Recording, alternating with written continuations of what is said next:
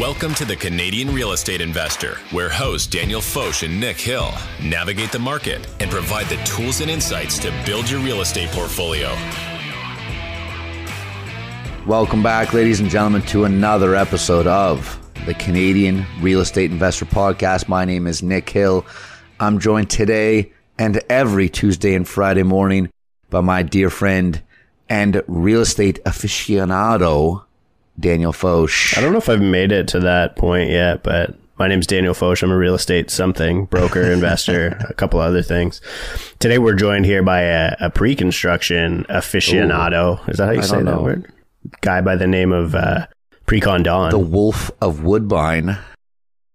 Yeah, we mentioned him a couple of times on the show, and we've wanted to have him on here. We've wanted to talk about pre-construction. We get a lot of people asking us to talk about pre-construction, and I think if you've been listening to the show for a while, you probably know my perspective on it. But I do think that, you know, it's, I probably have unfa- painted it a little bit unfairly. And so we wanted to fully and exhaustively sort of explore how to make money in pre-construction, if it's possible to make money in pre-construction and, and how to do it right if we're going to. And so we felt compelled to bring on a person who I think is exceptionally qualified to talk about the, the topic and who is that and what has he done? Me actually, his actual name is is not Precon Don, which would be way cooler. Um, he should legally change it to that, to be honest. Uh, Jordan Scrinko. So you're right, Dan. We have not talked about pre-construction, let alone we've barely talked about condos other than the sense of maybe MTRs and STRs and kind of Airbnbs. And, you know, we really focus on more multifamily or let's say, you know, investment opportunities where you actually can buy the land and, you know, not, not just a, a box in the sky, but there are some pretty great opportunities and Jordan Scrinko is here to tell us all about them. He is an expert in a number of things, pre-construction being one of them, but also in lead generation and building sales funnels. He's got a great background in technology. He probably made one of the, my favorite pieces of content ever, Dan, and I know you know what I'm talking about, the investigation series where he went like literally like 10 20 layers deeper than i've ever seen anyone go for a tenant screening. So we we we chat about that a little bit. he, he literally shut he shut down a a tenant fraud company. Did you know that? Like the the company actually ceased to exist after that. Yeah. So like so like there's these companies where you could like tenants and people were I think using this for mortgage yeah. fraud as well could get like fake job letters and all of this stuff. And he like full did a full expose on it, and then that that fake company like disappeared from existence wow. thereafter. I did not know that. That makes the story even better. So, um, Without further ado, this is our deep dive into what is pre-construction. We look at the whole process. Uh, we look at why you pay a premium, how to pick a good project, what goes, what happens when a project goes south, you know, a buy and hold strategy and different types of strategies. And this is all with Jordan Scrinko, the founder of Precondo, which is the third largest pre-construction website in Canada. So generally qualified individual to be talking about this stuff. So I'm looking forward to this one. Let's go. Yeah, enjoy. Jordan Scrinko, the pre-con Don. Welcome to the podcast. Start off by maybe making an offer you can't refuse. No, I'm just kidding. Where did you get that nickname? I, I believe that nickname actually came from you. but you go by a few other names, don't you? What is you've got a great Twitter handle as well. Yeah, I've got Mega Bull, Precon Don, a few uh, associated nicknames just to let Twitter know uh, what I think of the future of the condo market. and that is obviously what we are here to talk about today. So, Jordan, maybe we'll start off at the very beginning here. Um, why don't you give us a high level view of what is pre construction and maybe just walk us through the whole process, start to finish? Sure. Yeah. So we'll go through a 101 course here as quickly as I can. Pre construction is exactly what it sounds like. You are buying the right to own a a property when it is constructed, built, complete, ready to move in. And it's important to note that distinction between you're buying a property and you're buying the right to own a property because that is ultimately what pre-construction is. You're just buying a contract with a developer that says I'm paying this much for this asset that's going to be ready, hopefully by this date. And when it is ready, I'm going to get title transferred from the developer to me. And so what essentially when you're buying pre-construction, you're just putting down deposits on a property that's going to be ready in the future. If that's freehold, it might be ready in a year or two. If that's condos, it might be ready in five, six, maybe 10 years, depending on how slow the developer is, what kind of construction delays there are. Um, but ultimately, the goal is uh, hopefully that thing does get built and the promises get delivered on, which is important, right? When choosing a pre construction property, you want to be careful about the developer you choose because ultimately that will affect quality and, you know, if you actually get the product at the end. Um, and so essentially that's how it goes. You you go walk into a sales center, you put you know your first $5000 check down then over the next year or two years or three years you're going to have a scheduled deposit structure to gradually bring you up to 15 or 20% down. And then three four five years down the line your condo's ready for occupancy. You get the keys to the unit. You uh, pay your interim occupancy fees for a period of six to 12 months, we'll call it. And then you close on the property, you start your mortgage, your lender transfers that money to the developer and now you get the title transfer and the unit is yours. So wow. you're so you're basically scalping options contracts. You're functionally the Wall Street bets of real estate. more or less. Yeah, more or less that's what you're doing. You're buying a futures contract on real estate in a way. Cool. There you go. Everybody who's looking for some high speed speculation, the Wall Street bets of real estate. No, I'm just kidding. I don't want to, I don't want to undersell the importance of what you do because I do, I think that, you know, and quickly and not to get too far into the weeds here, there's an important role that pre-construction investors play in the capital stack of developing real estate and investors in pre-construction are really necessary to get housing supply built because they're taking on a lot of the risk by basically putting up a portion of the equity that developers ultimately use. So w- when you're a pre-construction purchaser, you buy it, you give it that deposit, like Jordan just said, and the developer, if they're registered with Tarion, and we've seen a couple of uh, you know wishy-washy iterations of things happening with these deposits lately that we won't get into on this episode, but um, if if they're registered with Tarion, they can insure that deposit, which protects you and them. And now they can borrow against that deposit as if it's project equity. So this bec- this forms part of the capital stack that helps them go cons- go secure construction financing. And developers often have to hit a pre-construction sales target of seventy percent of the units in order to get their con- pre-construction or their construction financing to allow them to build the project. Because it's not like single family detached homes where you can sell one and then build it right away. You can't do that with condos. You got to build a whole tower. So you got to sell a bunch of them before the the lender is comfortable giving you money.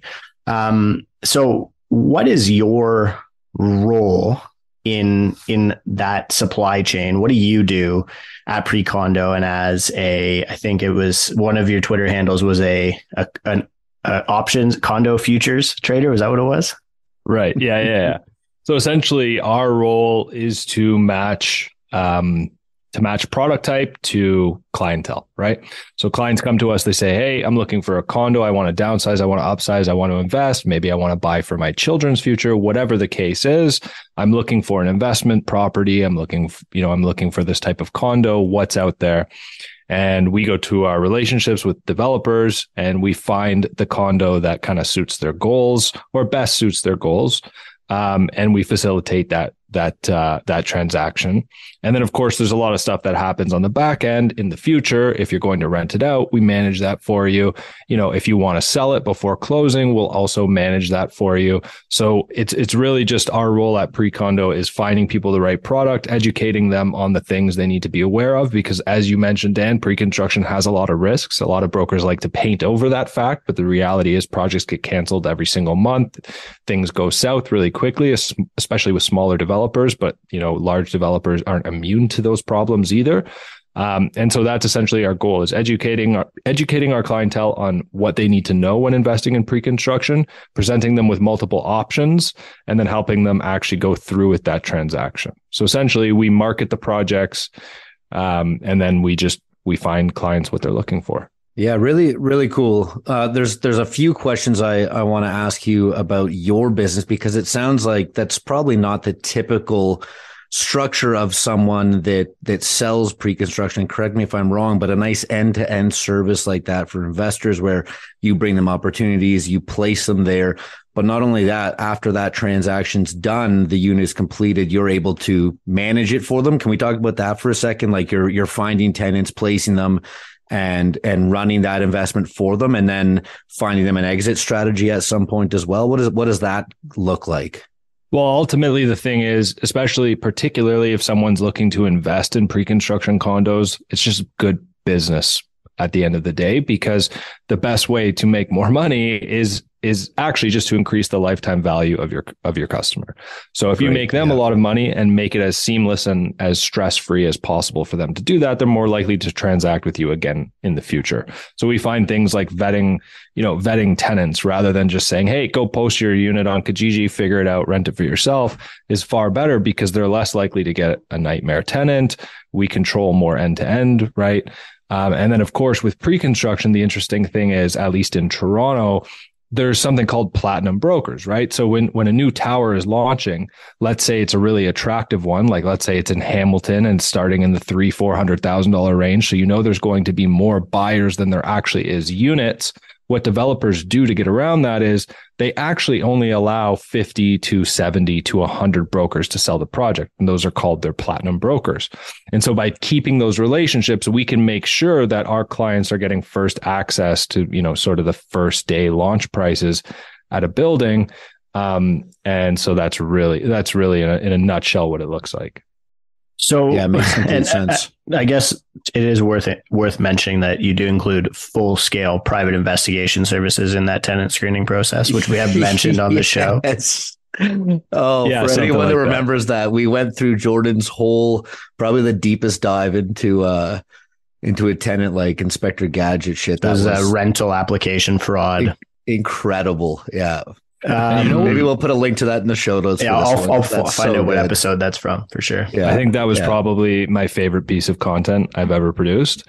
But you know, it's funny, like that's just one of them. It, it's interesting, and I bet you guys can speak to this as well. In the last two years or so, the percentage of fraudulent applications that we've gotten um, for rental applications has gone through the roof. It used to be maybe one in 10, one in 20.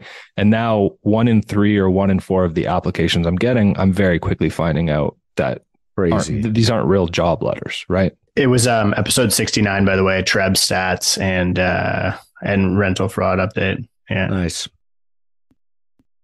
Yeah. Okay. So, so high level then here, let's maybe chat about how this differs from like you know my perspective on on pre-construction investing. Um, there's obviously multiple different exit strategies. One is the one that I think is marketed a lot on TikTok as kind of like the be all and end all of pre-construction investing, which is really more again probably scalping op- option contracts and very speculative. So can we kind of go through the full scope of like what are the ways that you that an individual can make money in pre-construction real estate investing. Do you mean theoretically or in practice? Uh, in, let's go theoretically, and then you can erase the ones that yeah. probably theoretically have a okay. low likelihood of working, and we can get to okay. the in practice portion. All right. So theoretically, one of the ones that, as you said, that's most marketed on TikTok is the idea of buying a pre-construction unit today. You know your occupancy is going to be five years in the future, right? So you you pay today's price, you put your 10, 15% down on that property over the next two or three years with the idea that you're never actually going to close, assume a mortgage, and rent the unit out. The dream here being you know, I'm going to capitalize. I'm going to be leveraged in the property market for the next five years. And then right before this building closes, I'm going to flip this contract at a hundred, two hundred, three hundred thousand dollar profit to a purchaser because the resale market has lifted so much in the interim that I have all this margin. So rather than deal with the headache of a tenant, rather than deal with coming up with closing costs and coming up with a mortgage, I'm just going to flip this contract right before closing and make a ton of money. And sure, there are people in the past who have done this quite successfully. I mean, I have clients of mine who have made uh, disgusting returns on assignments. But the reality is that when you're buying pre-construction today, you're not paying fair market value. And when I say fair market value, I mean resale market value. Today's so price. if a today's price, right? The intrinsic value of that property that you're buying. If you look at a pre-construction launch and say the downtown core right now, and it's coming out at let's say fifteen hundred dollars a square foot, just for argument's sake and for rough numbers, you'll definitely be able to find resale condos directly across the street in a two-year-old, well-managed building for twelve hundred a foot. Right. So you're paying a massive premium for the right to buy that pre-construction property. So the reality is that the resale market has to lift not for you to make money, but for you to actually break even right? So there's already there's already a lag there. And then in addition to that, assignments are very hard to liquidate because nine, 90% of them you're not allowed to advertise them on MLS. So they have to be advertised literally via WhatsApp groups, Facebook groups, and on Kijiji. So you can imagine that the, it's very hard to find a solid buyer at a $200,000 profit for an assignment property because it can only be marketed in very limited ways. So, okay. And so, what would you estimate is the success rate of that type of investing? Like, maybe we can apply this to each of them because I think there's three ways. Maybe the next one would be selling it, I guess, on completion. But the it, assignment flipping, likelihood of making money less than fifty percent. Uh, right now, yeah. Okay. Yeah. All right. Now, what's uh, method of making money in pre-construction investing number two? Well, I guess number two would be selling right after completion. The downside to this is you incur all of your closing costs, right? So you incur your double land transfer tax. You're going to pay ten to fifteen thousand dollars in development charges. You're going to pay a thousand to two thousand dollars in legal fees. Now, the issue is if you turn around and sell that property right after you close on it, you're going to hit. You're going to get hit with twenty four thousand dollars in HST. Wow. Um, and you're not going to get it back. The only way to get that back as an investor in pre-construction is to rent it out for a one year term and file the rental HST rebate with the, with the federal government. And so the problem with doing this is, well, now you have that $24,000 that you never recover. So that's going to affect the bottom line, right? So you're going to pay that 24,000 plus your closing costs then you're going to profit whatever you profit and you're going to pay capital gains on that as well. So, yeah, I mean, you can make some money, but it's certainly not going to look that fantastic on a returns basis when you do, when you turn around and, and sell it like that. Okay. So, success rate on making money selling the unit as soon as it's completed, or basically buying to sell it just over 50%, maybe between 50 and 70%. You'll make some money for okay. sure. Um, if you're closing today, you know, you probably purchased in 2018. And I was looking, you know, I just had 80 clients close on a building in Etobicoke over the last couple of months. And I was looking at what my clients paid versus what the unit is selling for in the resale market today. And I'll just, you know, one example, I remember selling a bunch of a stack of one bedrooms for anywhere between 379,000 and $400,000. They are wow. now trading on the resale market for just under $600,000. So those people did incredibly well yeah, when you when you base your returns on the deposit amount, which was only 20%, right? Okay. And then the final method is I'm guessing to buy and rent. Yeah. Okay. My favorite, the buy and hold. Right. Yes, we can um, agree I on that. One of us. What's that? yeah, the one yeah. of us chant. yeah, I think this makes the most amount of sense. You have to look at all of the risk in pre-construction. You have to look at the fact that you're paying a premium, right? You're going to pay a 10 to 30% premium to buy pre-construction over intrinsic market value today. The benefit of that is you're only going to put down 5% a year for the next four years. And so your leverage is incredibly high. You don't have to have your 20% plus closing costs today. You don't have to have a mortgage today or a tenant today and you've got that five six years in the market before you even have to close on this thing. So you probably close in a positive equ- equity situation. But realistically buy hold and unless something's going terribly wrong with the condo you know special assessments maintenance fees skyrocketing whatever um, rare you know problems arise in brand new buildings I don't really see a good argument for selling it because now you free up this capital. You pay an immense amount of taxes, right? You already paid a lot in closing fees. And now you have all this cash sitting there to what? To pivot into another investment property? It just doesn't make a lot of sense to me. Yeah. Okay. I mean, it makes uh, like that logic checks out. And then eventually, I guess down the road, you could liquidate if you wanted to um, and still realize the, the capital appreciation. So, likelihood of making money in this one? And and I know it's probably a subjective answer, but would you say it because it would depend on the project, which I think we're going to get to next. But w- would you say this is the highest likelihood method of making money in pre-construction investing? without a doubt. Okay. Greater than 70%? For sure, greater than 70%. Okay. And it also, I mean, I guess at the end of the day, it just depends how far we stretch our time horizon. Right. And also, Right. I guess, like a variety of other things, like how far your leverage point is as an investor, like more, you know, micro deal pieces that depend on the individual investor. Okay. Yeah, maybe also what kind of, you know, STR, MTR, LTR, you know, sexy Airbnb, all that kind of good stuff. Um, I want to jump over to the project now that we've covered, you know, the three ways to invest and to exit and to make money. Let's talk about, let's go, let's take it back and talk about the premium that you've mentioned a bunch of times, right? You're paying 10 to 20%. The builder is already baked in those costs. So, how do you choose the product project and how do you choose the builder? And and what's what are some of the red flags maybe that you're you know you're always looking at buying at a premium but some of the price per square foot numbers that we're seeing these days just seem to be crazy. So you know how do you determine which one is crazy and which one is going to be a good investment Yeah, so picking between the losers and winners is tough. Um, but the first thing I tell everybody when they, you know, when they meet with me or someone from my team is always invest in a developer before a development, right? Um, there's a reason. There's a reason I have a ton of clients who buy investment an investment condo or two with me every single year, but only from Tridel. They have never ventured outside of that family. Why? Right? Because Tridel co- consistently delivers on their promises, has incredible customer care. Yes, you pay a little bit of what we call the Tridel premium to do that, but you know the condo is going to complete, right? You know it's going to get some of the highest resale values in the neighborhood that it's in because they consistently do. And you know that it's going to be well managed because they always are. Um, and so buying into a developer before development is super important. There's a lot of sexy new developers on the block that put out beautiful renderings, but if your condo building doesn't get complete, sure, you get your deposits back, but they've been sitting there for three or four years. Yeah, you get penalty interest, but it's peanuts compared to the appreciation in the market in the or meantime. the, yeah or any kind of opportunity cost that you could have had with Exactly. that, with that capital right yeah Exactly. Yeah. So pick the developer first.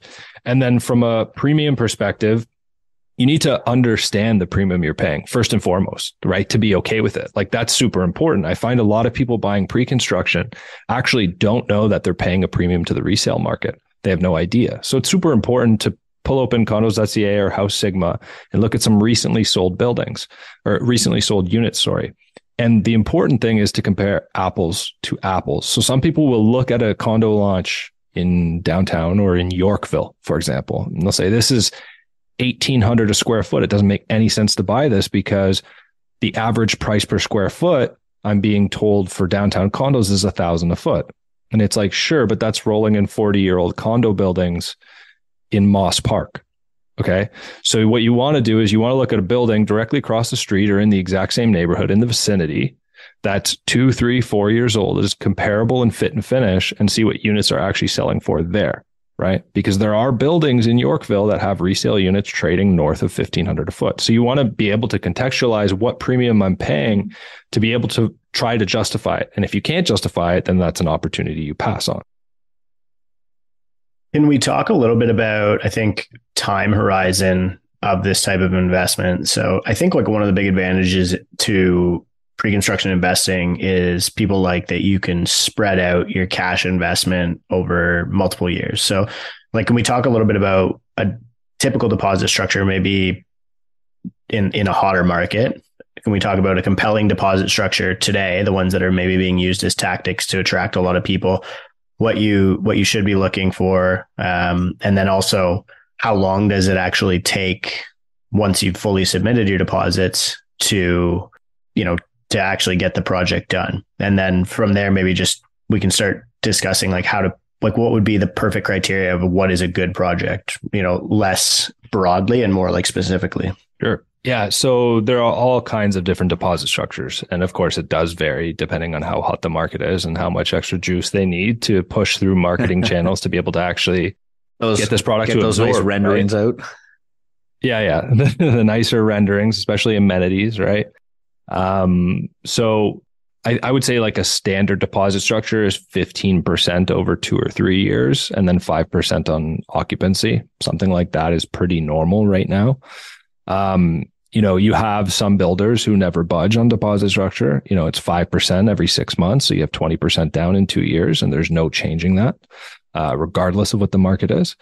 Uh, and then, of course, you have you have the other side of that coin where you have some developers who are so focused on on on getting their units to absorb. What they would rather do is increase their price a little bit but have you know 5% down this year 5% down next year and then nothing until occupancy in 5 years. And that's really attractive to a lot of investors because they're like wow you know i can put 10% down on a $500000 condo. That's not going to be ready for 5 years. I can worry about the other 10% and the closing and the mortgage in 5 years like who doesn't have 50k laying around but a lot of the time, those aren't necessarily the best deals in terms of actual intrinsic value of the property versus resale. And maybe the developer doesn't align with kind of what you're looking for in terms of buying the right product at the right time. Now, is that a strategy that different developers use to attract different kinds of investors, right? I mean, what you're saying, I think would be very attractive to someone who's maybe got a chunk of money now, but then, you know, to get in that first 10, 20%, whatever it may be, or sorry, that first 10% over the course of, you know, the first year and then not having to pay something for another couple of years. That seems a bit more attainable. Um, what is that based off of those? Is that based off of like the construction draw that the builder needs or why the variation in, in some of these payment schedules?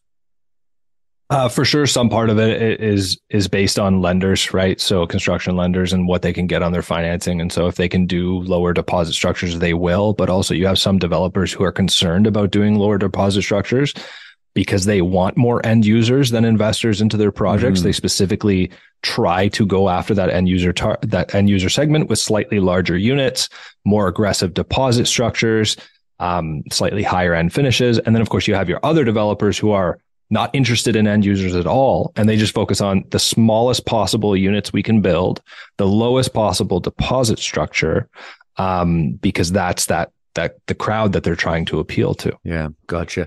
Okay, so you mentioned, you know, there's obviously a ton of variables that go into this, and we've seen a lot of volatility in the market the last couple of years, especially in the last year.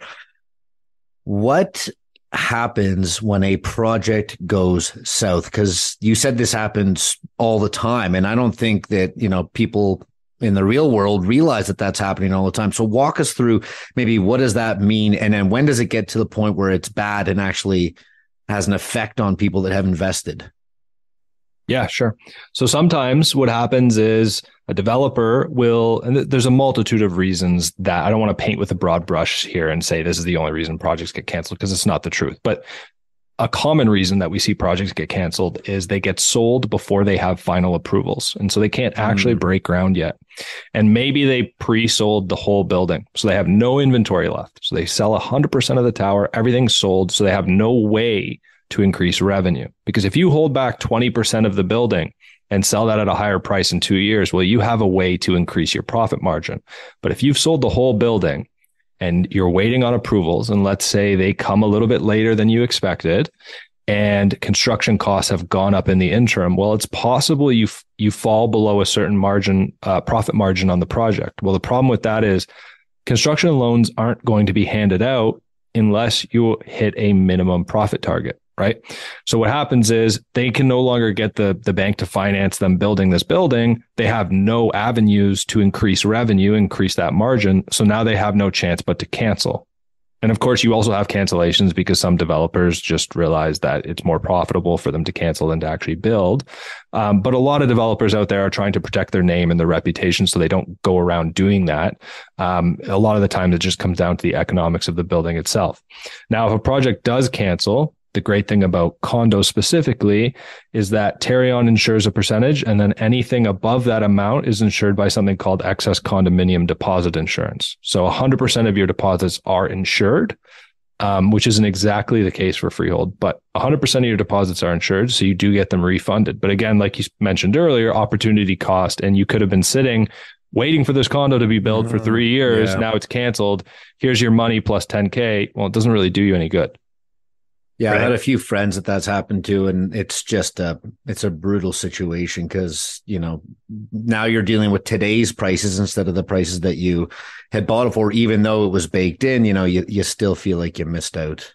Yeah, especially if you're Yeah. relying on it, like on that investment. And I guess it just doesn't really ma- necessarily make sense for somebody who is relying on it for their core investment. It's like really more, it seems to be more of a diversification play too for a lot of investors. Um, you know, I think there's other instances, maybe more in the low rise side, but where developers will go back to the purchasers to ask for more money. They'll basically say, like, hey, this project's not viable. If you want to make it viable, like if you still want us to give you your house, um, can, you got to give us another 100K. Are those days kind of behind us? Like that seemed like really like a force majeure, kind of like COVID happening and more in the low Yeah. rise space, I think. Definitely more in the low rise space. Um, I think it. I'm hoping that it those days are over. Right. Yeah. I guess it was just people dealing with construction cost volatility as well. Um, can we talk a little bit about the differences and pros and cons between investing in pre-construction versus what we do primarily, which is more resale, buy and hold, um, you know, multiplex rental property stuff, and why somebody might decide to invest in pre-construction rather than the more traditional real estate investing route?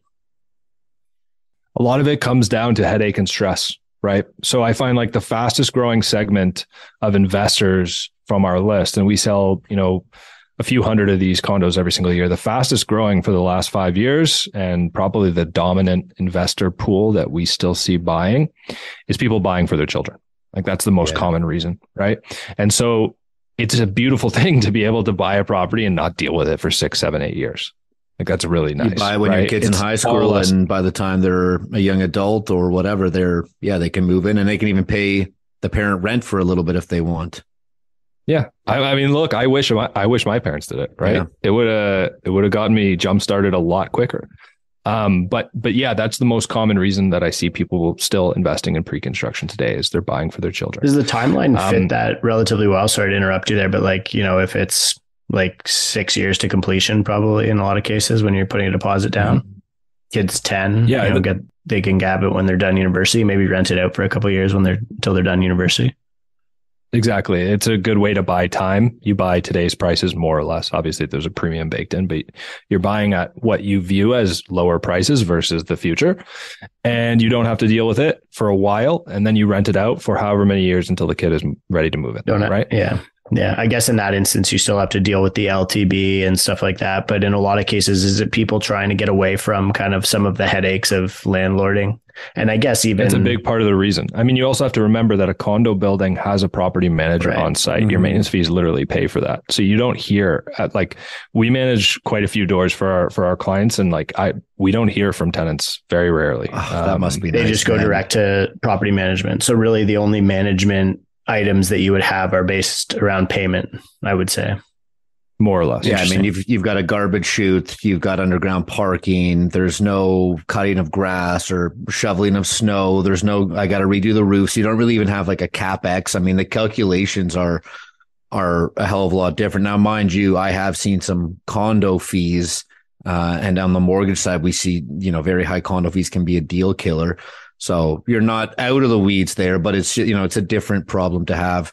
Um, what are what would you say some of the main negatives, the main cons of investing in? I mean, it's not perfect, but you know, neither is what we do. There's no such thing as a perfect investment. So, what would be some of the downfalls, or maybe not even the downfalls, but maybe some of the major risks for for especially someone new that may be exploring this? You know, they they're trying to get into that first rung of the housing ladder, and maybe that is a pre-construction condo.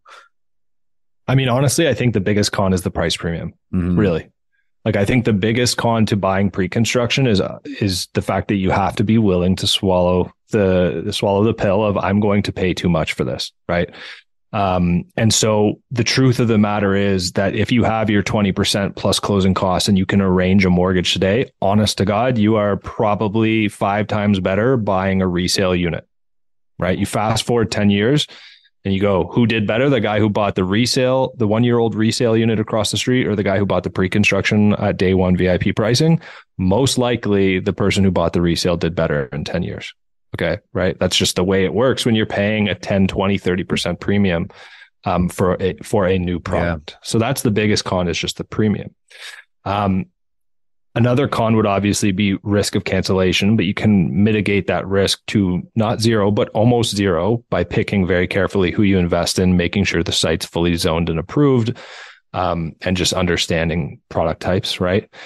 Um, and I would say another con is probably not understanding your closing costs. So I find a fair amount of people buy pre-construction condos, and when you buy a condo, you're given 10 calendar days by law to back out of that agreement with with no penalty right?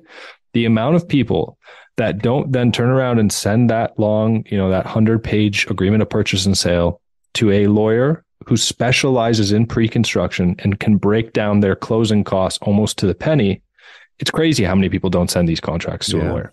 Like it's it's sort of unbelievable. And so sometimes people come to me on closing, not people who have used me, because I always refer to my two favorite pre construction lawyers and they break it down in an Excel sheet, say, this is what your closing costs are going to be. Um, the amount of people are like, who I got hit with $60,000 development charges pre construction is such a scam. And it's like, no, you were given 10 days to make sure that you made the amendment request to the builder to cap that fee. You just didn't do you you just didn't do wow. it. Wow. That's right? crazy. So yeah, I mean, and this is why I think for for pre-construction, I mean, pre I think people love the tangibility of real estate. They love being able to drive by it, walk into it, touch it, feel it, smell it, whatever.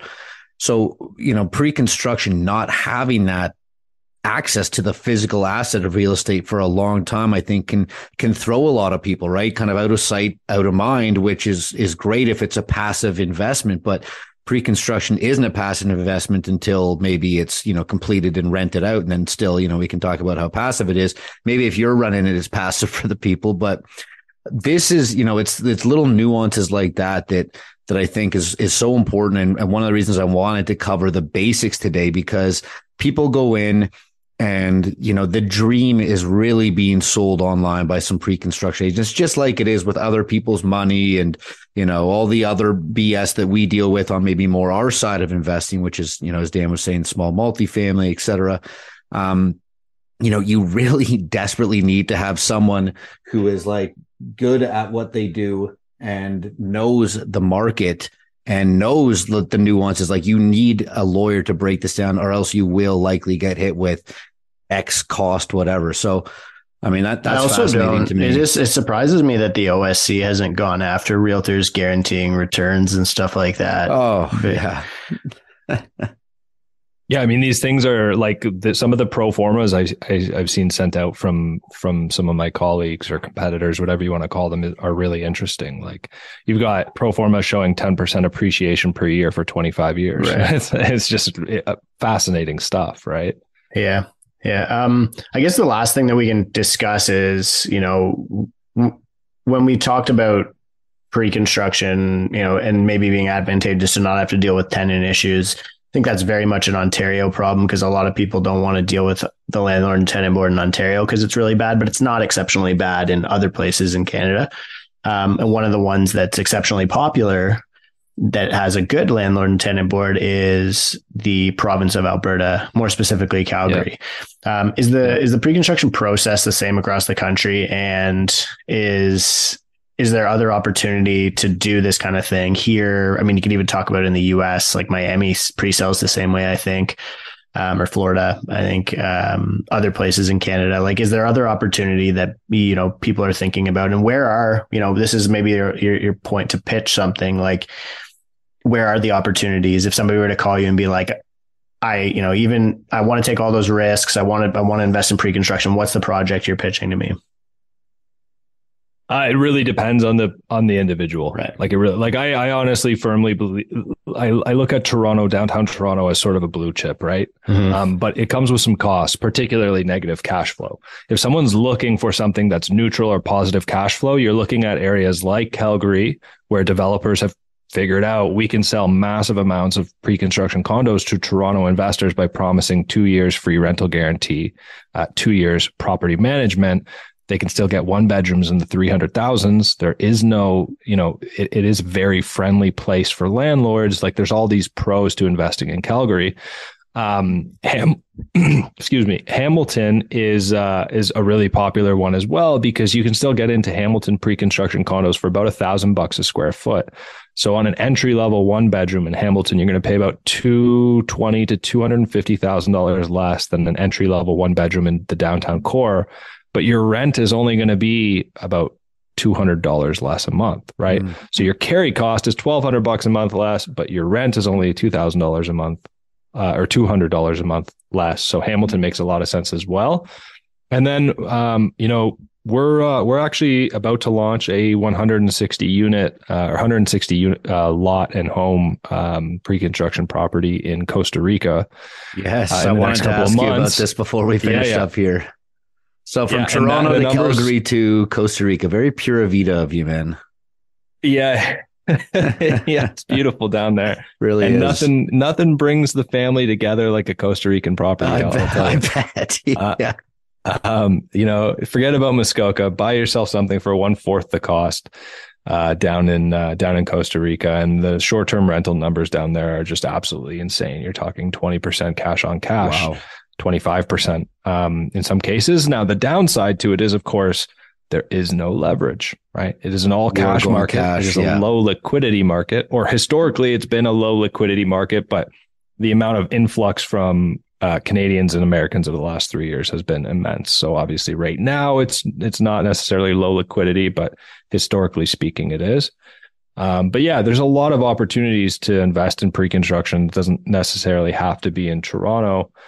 Um, but yeah, yeah, no, that's fantastic. Um, I think we probably covered enough ground there for for round one of this. Uh, we'll we'll definitely have you back and probably do a bit more of a more in depth analysis. Maybe bust out some numbers and statistics. Look at how many you know condos are being bought by investors versus end users. Maybe unpack that a bit. But um, from Toronto to Calgary to to Costa Rica. If you have any pre construction needs or if you want to reach out to Jordan for any just questions or concerns. He puts out a ton of great content as well on on YouTube, and probably has one of the most one of my one of my favorite pieces of uh, Instagram content I've ever seen with his Inspector Gadget stuff. Jordan, if people want to find out more about you, where can they do so?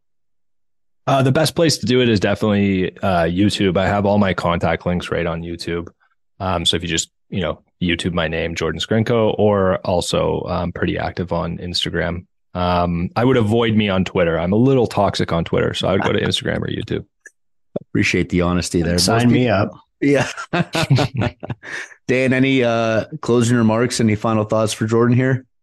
Nothing. I uh, I feel sufficiently convinced that pre-construction isn't as bad of an investment as I thought it was. So I appreciate it. I think our listeners probably got a lot of value out of it. And uh, I like that you presented the full scope because you do get unfairly painted as a mega bull, like pumper of pre-con, And I think you really gave us an kind of honest take on, you know, where the, where the opportunities are, where the risks are and how you can actually do well in that space. So yeah, I hope so, man. Like, I think a lot of pre construction brokers like to talk about pre construction as if it's the only way to invest in real estate. But the amount of clients that come to me to buy pre construction that I have then referred into resale deals is immense because the truth is that everyone's situation is different. There's a time and place for, for each avenue, I think. Love that.